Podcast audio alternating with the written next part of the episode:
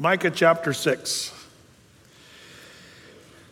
We have one of those glorious verses from the prophet Micah, you know, that uh, he's kind of famous for, really, even though it's a small book, it, it's a powerful book. And um, I love the verse that we're going to read here. Um, but we're going to read a couple verses, but it helps to set things up. And there's a bit of information and background that um, I think to really help understand why Micah says what he says and what, it, what, what, does it mean and, and how impacting is it? I think and, and, really for us to understand that we have to remember a few things. First of all the jews now uh, in micah's ministry they've been trying to keep the mosaic law for centuries. Um, keeping the law of moses now keep in mind there's kind of if you would the law of god and the law of moses. The law of god we might say the ten commandments. Um, but the law of moses is those laws 613 laws given in the Torah for the Jews, the Pentateuch, as we might call it, the books of Moses, um, 613 distinct laws that they were to abide by. Um, and if 613 isn't bad enough, you also, if you were a Jew raised in, you know, as a practicing, you know, Jew, you'd need to know those laws, all 613. And you also had to, know which ones were um, things you must do versus things you are prohibit, prohibited from doing. Uh, actually, they had to know 248 of them were things that you, you, you need to do, while 365 are things that you should not do. And even within those, the, the Jewish children would be taught okay, so let's see now, we got to do 248 things you're supposed to do, but even in that, there are 18 divisions within those things uh, of things you're supposed to do, do uh, that are categorized. And then within the prohibitions, the 365, there were 13 divisions of things not to do. And they had to know that. Well, then, then the Jews, as the centuries went by, they thought, man, this is, this is tough because what, is some, what does it mean to keep the Sabbath? When you're supposed to do a day of rest, what does rest mean? So through the centuries, the Jews started saying, okay, we got to define this stuff that the, the book of Moses gave us. We have to start defining, like, what does it mean to take a day of rest? And they started through oral tradition saying, okay, if you are carrying something heavy on the Sabbath day, that, that's work. So you can't turn out, you know, and, and be carrying stuff on the Sabbath day. Well, well, how heavy is too heavy? And so they started, and all throughout the ages, through oral tradition, okay, too heavy, well, if it's any object other than your body, then you're lifting too much weight. You're doing work on the Sabbath. Well, what about my false teeth? Yep, take them out. Take out your false teeth because you're carrying something that's foreign to your body. That's work on the Sabbath day. And so they started just through oral tradition coming up with all these ideas. Now, by the way, the Jews, um, it, it, became what we might, we might have to kind of delineate here in, in modern days. We can say there was the Mosaic law, 613 laws, but the Jews uh, started to write down these things after, uh, after Jesus came and went. They wrote them down in what we, we know as the Talmud. Have you heard of the Talmud? Um, that's the Jewish writings that has two components the Mishnah and the Gemara. And um, the Mishnah was produced in about 200 AD, uh, where the Gemara was put out there somewhere around 500 AD. Um, but it's basically, um, you know, the, the Gemara is an elucidation on the Mishnah. Um, and so they're commentaries on commentaries uh, that the rab- rabbis would write. Um, and it would it basically uh, add more and more to the, the rules of the 613 original rules that were from God. Now, if you recall, when Jesus came onto the scene, these traditions started to become really a heavy burden. You can't have your false teeth in. You, if you're wearing a wooden leg, unscrew it because you don't want to, like that, that becomes work for the poor person having to try to get around on the Sabbath day without a wooden leg. And it got to be oppressive. Now, now, do you remember when they accused Jesus of breaking the law? Remember that? Question Did Jesus ever break the law of Moses? The answer is no. No, Jesus was actually, it, it, Jesus even told us, he talked about how he didn't come to do away with the law, he came to what? Fulfill the law. Now, this is important. Because remember when the disciples and Jesus are cruising around doing their ministry, and they come to this cornfield on the Sabbath day and they pick some corn. And the, the, the Pharisees freaked out.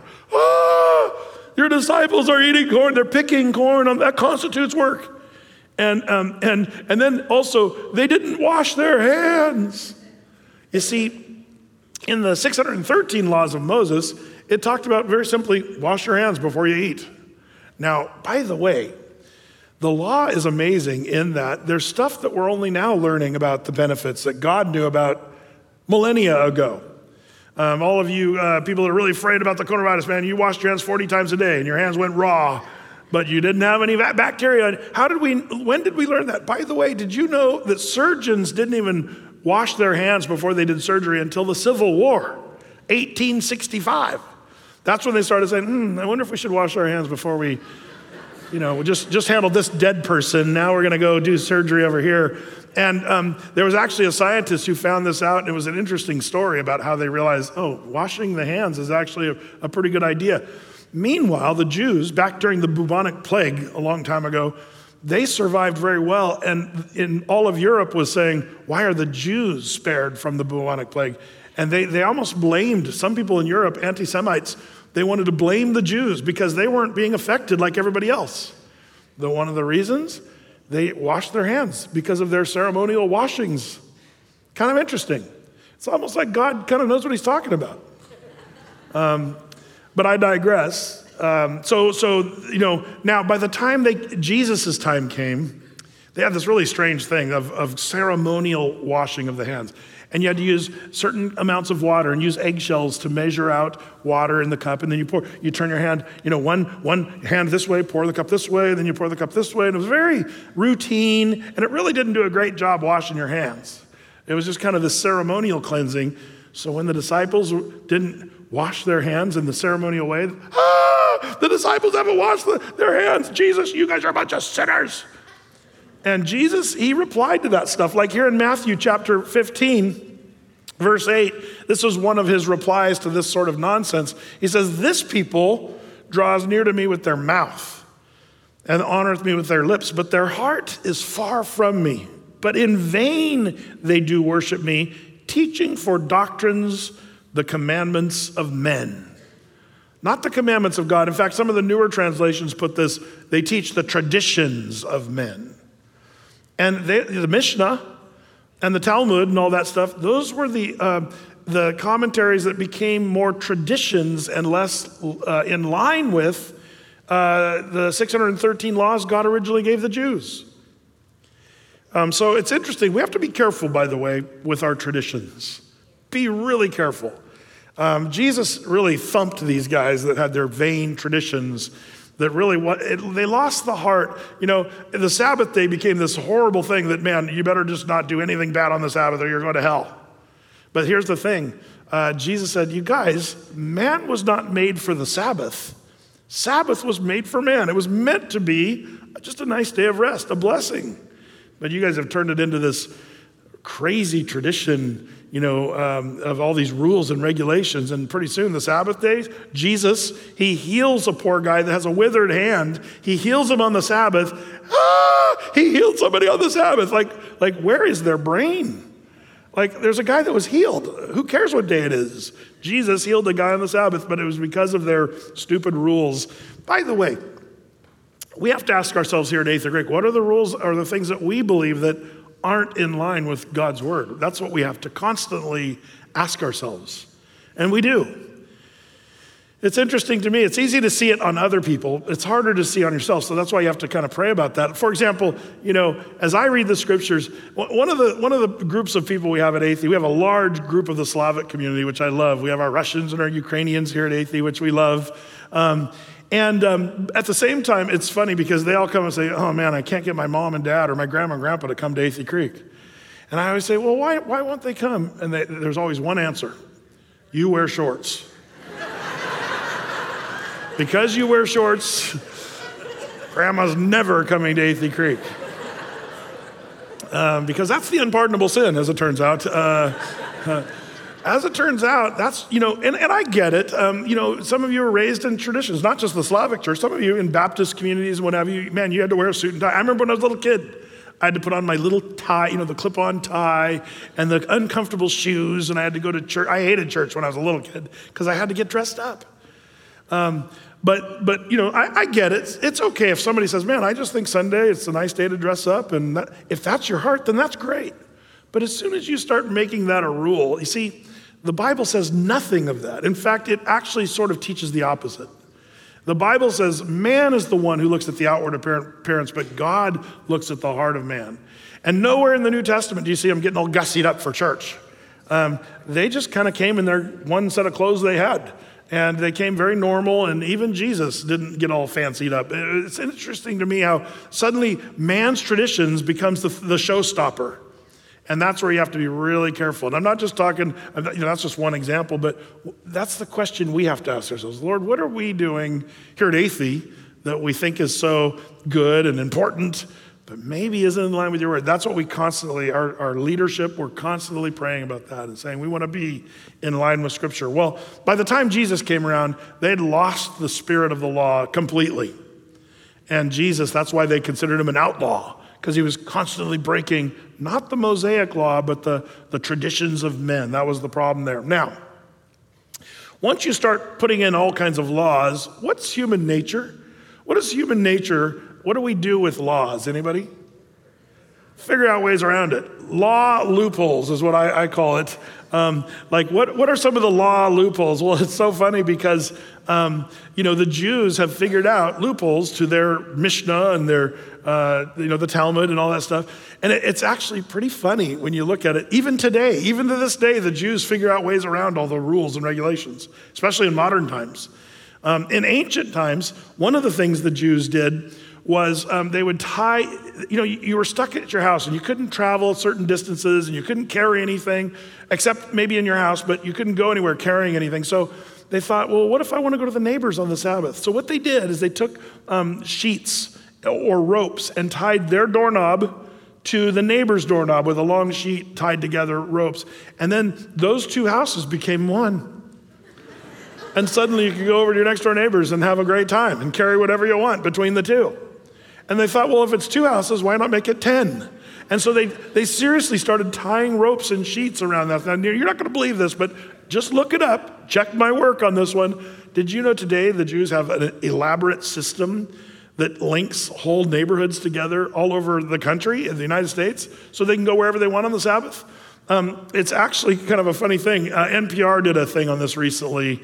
Um, a fishing line encircles Manhattan, protecting sanctity of Sabbath. Um, and this is a true story. Uh, in, in Manhattan, uh, you know, those of you that know Manhattan, this is where this little fishing line goes all the way around a big circle and is tied to end to end from building to building and goes all the way through this area where a Jew on the Sabbath can go anywhere they want in Manhattan now and carry whatever they want on the Sabbath because they have a fishing line connecting it all together. You don't believe me? Like, like this is a legitimate thing. Did you know this fishing line? You can see it. Uh, you can go see it. And every Friday morning, these rabbis go out and they double check the fishing line to make sure it's all intact, so that when the sun goes down on Friday afternoon, which is when Sabbath begins for them, they, they can make sure we're all good to go. And they even send a message out, good to go. Fishing line's intact. Now, the Macy's Day Parade a couple years ago, one of the big floats bumped into the fishing line and broke it. They had that thing fixed up before the Sabbath, ready to roll, um, because they didn't want to miss being able to go all over Manhattan during the Sabbath day. Um, and by the way, they have a budget. They spend over $100,000 a year just keeping this fishing line uh, up and running. Uh, kind of interesting. Now, when you go to Jerusalem um, on these law loopholes, um, one of my favorite ways around the law that you, that's very clear is the Sabbath elevator. Do you guys know what the Sabbath elevator is? If you're in Jerusalem on the Sabbath, whatever you do, don't get on the Sabbath elevator. The reason why is because the law says you're not supposed to kindle a fire. Well, the Mishnah says, well, any kind of kindling of fire, if you strike a flint or if you light a match or if you, and in modern times, even if you flip an electronic switch, you are kindling a fire with that electric signal, and so you cannot turn on lights. So when you go to hotels, you have the Sabbath lamps that just automatically turn on at whatever time in the day. Um, but the Sabbath elevator is an elevator. You, you don't have to touch anything, you don't have to push a button because it stops at every single floor and opens the door. So, so now this is funny if you're at like a you know 15, 20 story building, uh, it takes a long time to get down. Like you, you, I've gotten in the Sabbath elevator. I'm like, why are we stopping at every floor? You know, and the and the Jews are looking at me like, you know, um, hey, like what, what's the deal with you, man? You, um, don't you know what the Sabbath elevator is? I've learned just whatever you do, don't get in the Sabbath elevator because it, You don't have to push any buttons, that's nice, but um, it stops at every single floor. Um, but that's the way around. And you've heard me talk about the pig farm. That is in, there's actually two big pig farms in Israel. One, the way they get around is you're not supposed to raise pigs in the land of Israel. So what they did is they built a huge deck that's a couple feet off the ground, giant deck. And the pigs are standing on a deck, so they're not technically on the land of Israel. That's one, one of the pig farms. Another pig farm, by the way, which is kind of interesting, is um, the kibbutz Lahav. Now, that for you Bible students, that's where the old city of Ziklag was, actually, uh, if you know the stories of David. But um, in the, the uh, kibbutz, uh, uh, in this kibbutz uh, Lahav, they basically, uh, they started back in 1952 a place where they did research, scientific re- research, and they used pigs at, as re- research because pigs in some ways are interestingly linked uh, in the way that um, some of the human organs function and stuff like that. So, you know, for research. But what ended up happening? They're still doing research. And by the way, uh, if you learn about this kibbutz, there's been some amazing uh, discoveries uh, scientifically at this, at this kibbutz because they do the pig uh, whatever. But what's really funny is it's also become quite an amazing. I guess they need a. Did you know they have more than 10,000 pigs that are being raised at this pig farm? Um, and any extras that they might have. Now, how many pigs do you need for research? Uh, you don't need 10,000. But I'm telling you, there's a lot of bacon that comes from this research center. and all the secular Jews and people who don't care about eating bacon, they have plenty of bacon because of this research center. Um, and it's just kind of funny. So, so, you know, that's the problem with the laws and all the, the heavy burden the Jews have put on themselves, the law loopholes. Now, then the question becomes um, are you and I supposed to keep the law of Moses? Well, of course, we shouldn't have to worry about the traditions of the Jews, but do we keep the law of Moses? Well, um, this is where I think a lot of people are kind of clueless. And it's kind of sad. By the way, um, even Barack Obama, when he was president, he made this fundamental goofy error when he said, What are we going to do? Follow the Bible? Remember when he said this? Should we keep the law of the Old Testament and, and, and take our kids out and stone them to death? And that's a guy who just didn't really read his Bible, or his speechwriters didn't have a clue about the way it all works. But the, the truth is, we are no longer under that law as, as Gentiles for sure. We're, we, it's an easy uh, you know, thing because, because, well, as it turns out, the law was there to serve a purpose. Some of you might say, well, if I'm not under the law, then why do we even talk about it? What a waste of time. Well, there's two reasons why we talk about it. The smaller reason is what I told you about the washing of hands. I think there are some practical lessons that we can learn by seeing what the Lord tells the Jewish people about the Mosaic law. We can learn from that. But more importantly, the law does serve a purpose. Um, we're told, um, you know, by the way, uh, you know, there's some of the laws I've got it down, no problem at all. Like, I, like Leviticus, you know, 11, 19 says you're not supposed to eat bats living victoriously. I am not eating bats. Uh, it's not something I'm really struggling with right now. Um, but there are some laws that a lot of us would struggle with. Like, for example, if you speak ill of your parents, you're to be taken outside of the city and stoned. Uh, Obama was right, that is there. But uh, how many of us would have survived that? Um, you see, the point is, you and I, we cannot keep the law. And, and if you would, it's almost like the Lord says, I'm going to give the law to the Jews, the Hebrews, the descendants of Abraham, Isaac, and Jacob, and they're our best foot forward. Uh, you got to give the Jews credit. They have tried for millennia now to keep the law to no avail, but they were our best foot forward as far as humanity goes, trying to keep the law. No one um, can be uh, saved by the keeping of the law. In fact, um, it, it reminds me of James chapter 2 verse 10 that says, Whosoever shall keep the whole law and yet offend in one point, he is guilty of all. Boy, that's a tall order uh, to try to keep every point of the law. But this is the point of the law to show humanity that we are not good enough, that we cannot save ourselves.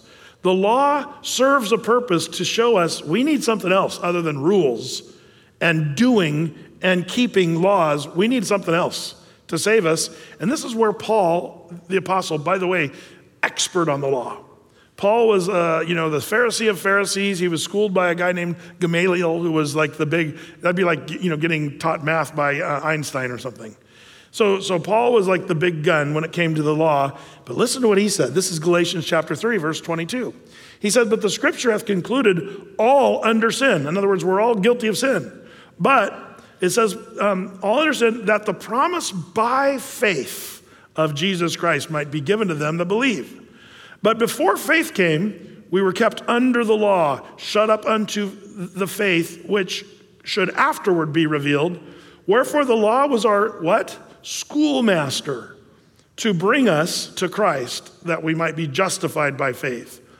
But after that faith has come, we're no longer under a schoolmaster, for you are all the children of God by faith in Christ Jesus. We're saved because Jesus died on the cross for our sins. He paid our penalty because we couldn't keep the rules and regulations. We've all sinned, we all have fallen short. And so when we have faith in Christ, we're saved by grace through faith, not of our works, Ephesians 2 8 says, but it's a gift of God, not by, of ourselves, the scriptures say. So, what did the law do? It was a schoolmaster. Now, a lot of you don't know what a schoolmaster is because you, many of you were raised in the era where teachers, everybody gets a blue ribbon and, you know, you're all wonderful and, and uh, all that stuff. I went, to, I went to a school that was maybe 100 years behind the times. I remember when I went from Ruch Elementary School, we moved kind of away from that uh, little, little town where I lived in Ruch, Oregon and we moved just a few miles down the road to Applegate, Oregon. Now, it's like going from the Beaver Cleaver Elementary School, that was my Ruch Elementary School, and then we moved to Applegate. And when I went to Applegate, there's this little schoolhouse that was built in 1911, red bricks with a little bell tower on top, kind of the one room schoolhouse sort of vibe. And then I met my new teacher. I'm not going to call him a teacher, I'm going to call him a schoolmaster, Mr. Alexander. Man, there's a guy you didn't mess with. Mr. A, he, he was scary. I'll tell you what, the first, the first day I, I sat in that class, I was in sixth grade. And he just sat at his desk and looked at me the whole time. That was my first day of school. And, and then I learned something. He had, he had something that the other kids, you guys know, he said, Brett, do you know about the nose picker? And I'm like, what's the, what's the nose picker? Well, you know the teacher pointer thing? He would take that and set it kind of end on his desk, and then he'd rest his right nostril on top of that, that pointer, and just kind of, the nostril would be lifted up a little bit, and he'd just kind of look around the classroom as it was sort of lifting his right nostril. And if anybody was being bad, he would take that pointer and whack, you know, on their desk. And it just made the whole class jump. But here was the big one. On the wall, hanging next to the storage room door. Now, let me explain.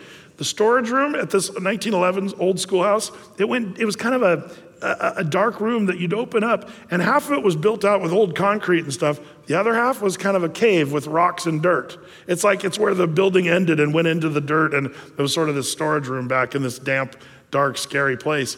But hanging next to the door was a two by four. It was about three feet long. It had a handle uh, cut into it. And, and the two by four had his name, Alexander, routed into the, the board. And it was bright red, painted red, but the letters were painted white. And uh, they called, he called it Big Red. And, and I, I saw that and I, I said, Does he actually use that? And the teachers, the kids are like, Oh, yeah.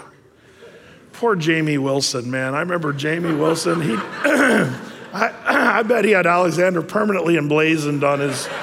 Um, I'm serious. That poor kid. He got he got it several times when I was there. I was sort of shocked. You'd, you'd, see him take him into the storage room and whack whack whack whack whack. now, some of you are like, that that man should be in jail. But you know what's funny? This is the truth, and I, I kid you not, as scary as Alexander, especially the first few days, I was like, oh, this is horrifying. Um, and what have I done? You know, moved to this town. But um, uh, all the kids would agree in that class, Mr. Alexander was our favorite teacher of all time. He really was. It was kind of a funny thing. Um, there's something to that, but I'm not going to digress into that conversation. But when I think of a schoolmaster, that's what it is that scary schoolmaster that drives you like, ah, I don't want anything to do with that. And, and that's what the law was meant to do, to make us look at the law and go, whew, we, we want to go to the opposite direction of that. We cannot do that. If you try to live by the law, you're going to die by the law for eternity. and that's what Paul says. It was our schoolmaster to bring us, to drive us, if you would, to Christ that we might be justified by faith. Now, you say, okay, Brett, enough information. What about the scriptures? Well, let's go here. Micah chapter 6, uh, verse 6 is where we'll begin. Um, And the people here are sort of asking, if you would, Micah saying, here's what the people are saying rhetorical questions to God. And notice there's a horrible attitude here from the people. Check it out Micah chapter 6, verse 6. The people are saying, Wherewith shall I come before the Lord and bow myself before the high God? Shall I come before him with burnt offerings, with calves of a year old? Will the Lord be pleased with thousands of rams, with ten thousands rivers of oil? Shall I give my firstborn for my transgression, the fruit of my body for the sin of my soul? Now, pause for a second. Uh, don't read on. Look up, stop, put your pencils down. Some of you are still reading. What is he going to say? What is he going to say?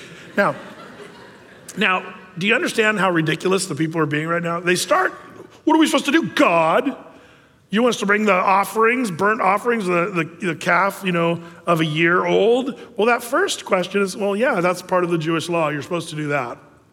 But then, like always, they, they started to be exaggeratory and said, then they said, Will the Lord be pleased with, pleased with thousands of rams? Well, the Lord never asked that of them.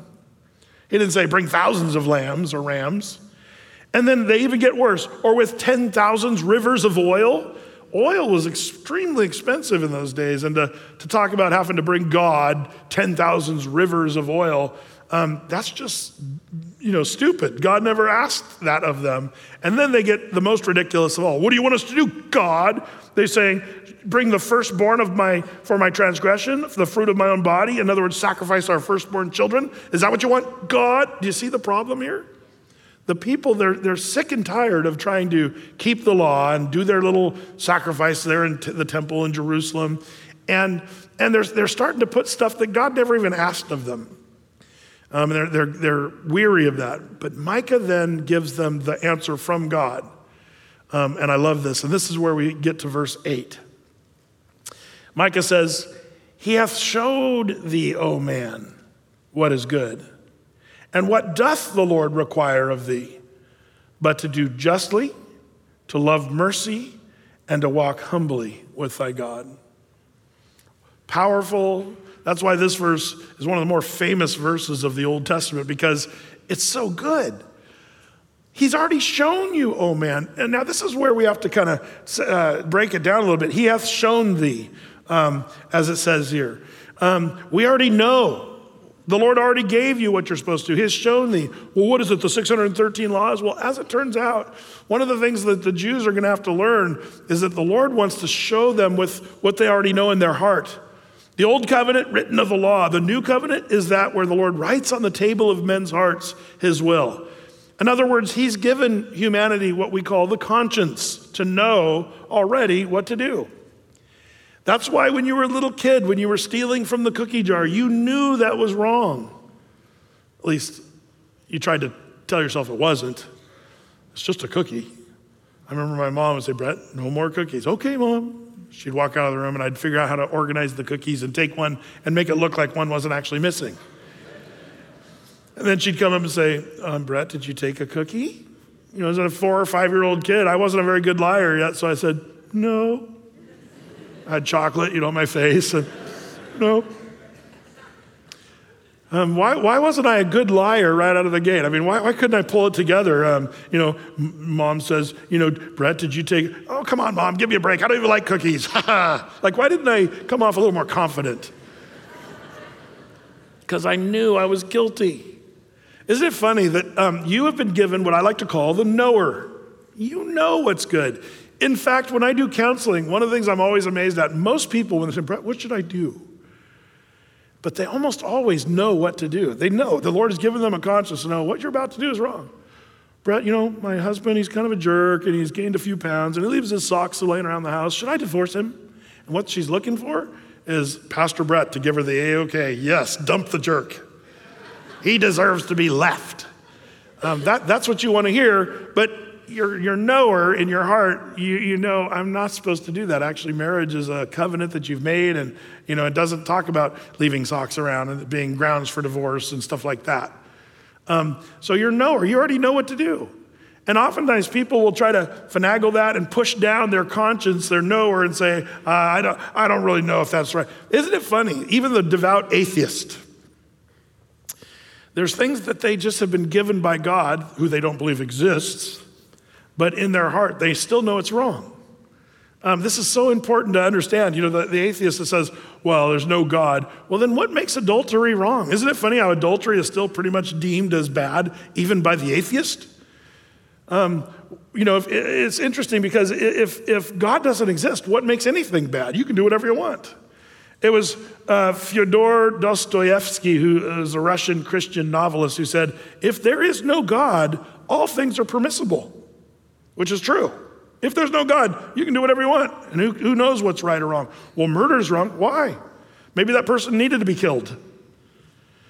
By the way, there's, there's people today that are making those arguments, but that's, that's also another story.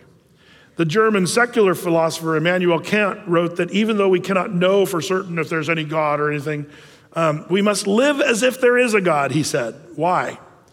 Um, he said, otherwise, there can be no standards of morality. If no God exists, this secular, non believing guy said, then, then there's, there's absolutely no standard. And so they called it Kant's pretend morality. Pretend that there's a God and live your life accordingly. That's what he, that's what, but that's fallen apart over the centuries. And Dostoevsky's prediction has come true. If there is no God in people's heart and mind, then you can do whatever you want. And so today, in, in today's more, you know, climate of moral relativism, People believe it's right, you know, to follow their own inclinations. But, you know, what's, interesting is there's a horrible morality that's prevailing today because people are pushing down their conscience that God has given them. And the Lord's already shown them what they're doing is wrong. And they feel guilty, but then they, they make up reasons why they feel guilty. Well, the reason I feel guilty because I'm, you know, having sex outside of marriage is not because it's actually wrong. It's because my parents built it within my heart to believe that it's wrong to have sex outside of marriage. So I've been corrupted by, you know, uh, you know, is it nature versus nurture or whatever they want to say? Uh, the truth is, God's already shown you what's right. He has shown thee, O oh man. Um, and what an important thing that is to just acknowledge that God has given you a conscience. Um, that should be one of the evidences that God exists, that you have a sense of morality. And even the atheist thinks, you know, adultery is wrong. And, and yet there are some who are trying to make the argument, well, adultery isn't wrong. It's okay. Well, ask your wife if that's okay and see what she says. Or your husband. Well, she just needs to grow up. She just needs to stop being such a prude. Uh, that's not going to work for you, pal. Uh, you're going to be in big trouble if you commit adultery because it's a sin that God has defined, and it is a sin against your wife. And the Bible makes that perfectly clear. Um, isn't it interesting? The Lord, he, He's already shown you what to do. That's, that's your conscience. So Micah starts that. What are we going to do, God? You know, give sacrifices of our children? No, He's already shown you what He requires of you. And then He, and then he breaks it down, not 613 rules and regulations like the law of Moses, but instead three simple things to remember do justly, love mercy, walk humbly man, this is worth our time of prayer and considerations. First of all, jot it down to do justly. Um, the Hebrew word for there is an interesting word that, if you look it up in a Hebrew dictionary, it means to do that which is right, fair, or equitable, to do the right thing. Um, and this is something that goes along, by the way, with the Jewish laws. You know, the laws of, the, of Israel uh, had, to, had a lot to say about doing the right thing, um, like, for example, you know, the, the, the Jews had in Proverbs 11.1 that whole thing, a false balance or scale is an abomination to the Lord, but a just weight is his delight, it says there in Proverbs 11.1. But the idea is when you'd weigh out your tomatoes at the market, they would put their weights on the counterbalance and see how, much, how much your tomatoes weigh. But what they would do is they would, they would have an, an unjust weight. So they would hollow out some of their weights. Um, and even though it said you know, one shekel's worth of weight. Um, they hollowed it out, so it was really like three quarters of a shekel worth of weight. And so they rip off the people. And they rationalize, well, we worked hard for these tomatoes, so they owe us more money, so let's hollow out our weights. And they were called unjust weights. That's what that scripture is saying. But the Lord says, don't be people that are unjust. That's an abomination to the Lord. But a just weight is his delight. The Lord delights in honesty and integrity and doing that which is right. It's interesting how what we do is sort of rationalize away that what we're doing is wrong, even though we know already that it's wrong in our heart. We know it's wrong, but we try to push that down and say, no, I'm just going to do this, and it's okay. This is the right thing to do. And we try to tell ourselves that. Maybe one of the worst things we do in our culture today is abortion. If you really think about it, you know, these little children being formed in the mother's womb, the Bible says it's a person who God loves and cares about from conception forward. And this idea of, of how can, you know, if you really look at it, if you look at it biblically, it's a no brainer. But even if you look at it scientifically, have you seen the 3D imaging now of the child in the mother's womb? It's so amazing. The little child sucking its thumb and interacting with the mother's voice and the little cartwheels it's doing in the, in the womb. And like these little babies, when you see them in that beautiful 3D imaging, you're like, that's a little person in there. And it really, even at very early parts of the pregnancy, you're like, wow, this is a little heartbeat, and they can feel pain um, and they feel comfort. But, you know, so even science screams that it's murder. If you just, it's so crazy. Um, in one hospital room, they're doing in vitro surgeries. Have you seen this? Where they'll actually do surgical procedures on a baby in the mother's womb to save its life. But in the next room over, they're doing abortions, pulling out a perfectly healthy baby in pieces because it's not convenient for the mother. Meanwhile, you have Planned Parenthood saying, it's really just a fetal tissue. It's not a person. It's all, you know, and, and you, you deserve to give yourself a break. And you're not ready for a baby. And, and you can rationalize and push down your knower that knows that it's wrong. And you have that pit in your stomach and you know that it's, it's horrible what you're about to do. But you've got a lot of voices saying, no, no, no, no, it's all good. It's all good. And here's the problem that nobody deals with um, except for, I think, a lot of people in ministry actually, where 10, 20 years down the road, that poor woman who had the abortion is feeling condemned and grief in her heart because of something she knew at that time. Or the young man that encouraged his girlfriend to go get the abortion, he feels that same guilt and condemnation. And nobody wants to talk about the psychology of that, like the, the hurt that comes years later after an abortion. And by the way, I got to say this I'm, I'm so thankful for the merciful Lord that we serve because guess what? Abortion is not the unpardonable sin, according to the Bible. And if you've had an abortion or if you're a young man that encouraged a girl to go get an abortion and you're guilty of that, guess what? The Bible says he's able to forgive us of our sins, his mercy endures forever and he's able to give you a clean slate. That's the good news of the gospel.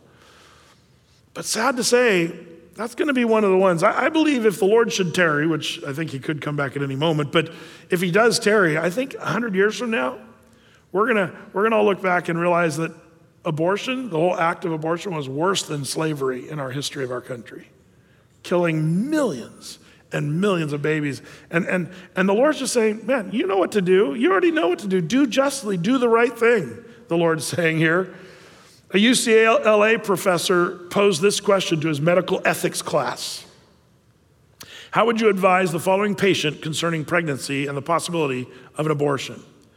The father has syphilis, the mother has tuberculosis. Their first child was born blind. Their second child died at childbirth. The third child was born deaf. The fourth child contracted tuberculosis from the mother. Now the mother's pregnant again. 70% of the class of the students said, abort the child. Congratulations, said the professor, you've just aborted Beethoven, for that was his family's history. It's an interesting thing how God has a plan and a purpose, and oh, it's okay, yeah, it's better if you could do the abortion. Of course, in that situation, that's the right thing to do but it's actually not. Do justly, do the right things. Um, and, and so important. To, by the way, um, one thing that you parents that are going to be pregnant or are pregnant or whatever, be cautious today about medical advice. Um, if I had a, a dollar for every time a young couple who was pregnant got this word, you know, it's possible your baby is Down syndrome, um, you might consider abortion. Um, by the way, Debbie and I were told that by one of our doctors. You know, this possible one of your children, and uh, you know, is, is going to be Down syndrome. And uh, would you consider abortion? And it was hard for me to to not remain calm. Um, I was thinking, what does the Bible mean when it says the laying on of hands? But I was able to keep calm, and I said, "You will not suggest that to me or my wife, not one more time." Um, now, what's interesting about that is, of course, our, our, our kids are not Down syndrome. They're all great and healthy. But even if it was a Down syndrome baby, you know what I've found with parents that have children that are Downs? That little child becomes the apple of their eye. It's like the Lord blesses them exponentially. I know it's a lot of work and I know there's challenges, of course. But at the same time, every parent that I know would say, I would never replace anything. Um, and yet, here's the world saying, eh, maybe you should get an abortion. And by the way, the reason I bring this up is Debbie and I, over the years, have been shocked how many parents have been told the same thing. There's, there's so many parents that have been told, oh, this looks like possibly you need to do the amniocentesis or whatever and see, you know, and all this stuff. And it's just, it's just the world pushing its ugliness on us. Be careful, Christians. Do the right thing, do justly. Um, now, the second thing that, that uh, Micah says, he's already shown you to do justly. Number, number two on the list, to love mercy. Now, this is where we go back to last Sunday. Remember last Sunday? We talked about God's forgiveness and his mercy. Oh, I could talk about that all the time. I love that. Um, but um, if God, what, do you remember how we landed last Sunday? We, we landed about how God's forgiving and He's merciful to us. But we also learned that the last point there was um, because God's been merciful and forgiving to you, you and I must be forgiving to others. Remember how we kind of ended there? And this is what he's telling us you and I are to love mercy just like God loves mercy. God's mercy endures forever. You and I are called here. You already know. He's already shown you too justly, but also love mercy. Be a lover of mercy, forgiveness, um, being quick to forgive. Napoleon was going to put to death a young man, but the mother heard about this and came and approached Napoleon begging for her son's life. Um, and Napoleon, the emperor, said, The young man has committed this certain offense twice, and justice demands death. But the mother, she said, Sir, but I don't ask for justice. Um, I plead for mercy. But Napoleon, he said, But your son doesn't deserve mercy. Sir, the woman cried, it would not be mercy if he deserved it. And mercy is all I ask for. Well, then the emperor said, I will have mercy, and he spared the woman's son. Uh, mercy is not mercy if you deserve it. Um, and that's an important thing. If you're a lover of mercy, you're not looking for people to be repentant or sorry or better or good or anything like that. You're just loving mercy because, for mercy's sake. that's where that phrase came from, for mercy's sake. Um, that's why you just be a lover of mercy. I'm so thankful that God is into mercy. Next time you have somebody say, God's full of wrath and judgment and hell and all this stuff, don't forget to show them scriptures like Psalm 103, verses 8 through 14. The Lord is merciful and gracious, slow to anger, plenteous in mercy. He will not always chide, neither will he keep his anger forever. He's not dealt with us after our sins, nor rewarded us according to our iniquities. For as the heaven is high above the earth, so great is his mercy toward them that fear him. As far as the east is from the west, so far hath he removed our transgressions from us. Like as the Father pitieth his children, so the Lord pitieth them that fear him. For he knoweth our frame, and he remembers that we are dust. Man, I love that passage. This is the God that we love and serve right here. He's full of mercy and grace. I love that. So, all that um, requires the question Do you love mercy? Do you give out mercy as a lover of mercy? Or are you a stingy justice person? We need more justice today. I always say, be careful about that because do you remember what justice is for you and for me? Justice would be death and hell for all eternity. That's just. That's what we deserve according to the Bible. But good news, the Lord is merciful, so He doesn't hold your sins to your feet and say, You're going to hell. He doesn't say that. He says, I'm merciful and I'll put your sins as far as the east is from the west. Um, you know, there's an interesting scripture in Luke chapter 6, verse 38. It says, Give and it shall be given to you. Good measure, pressed down, shaken together, running over, shall men give into your bosom. For with the same measure that you meet or give out, Withal, in the same way, it shall be measured to you again. Now, this verse was used for a long, long time by the prosperity gospel people.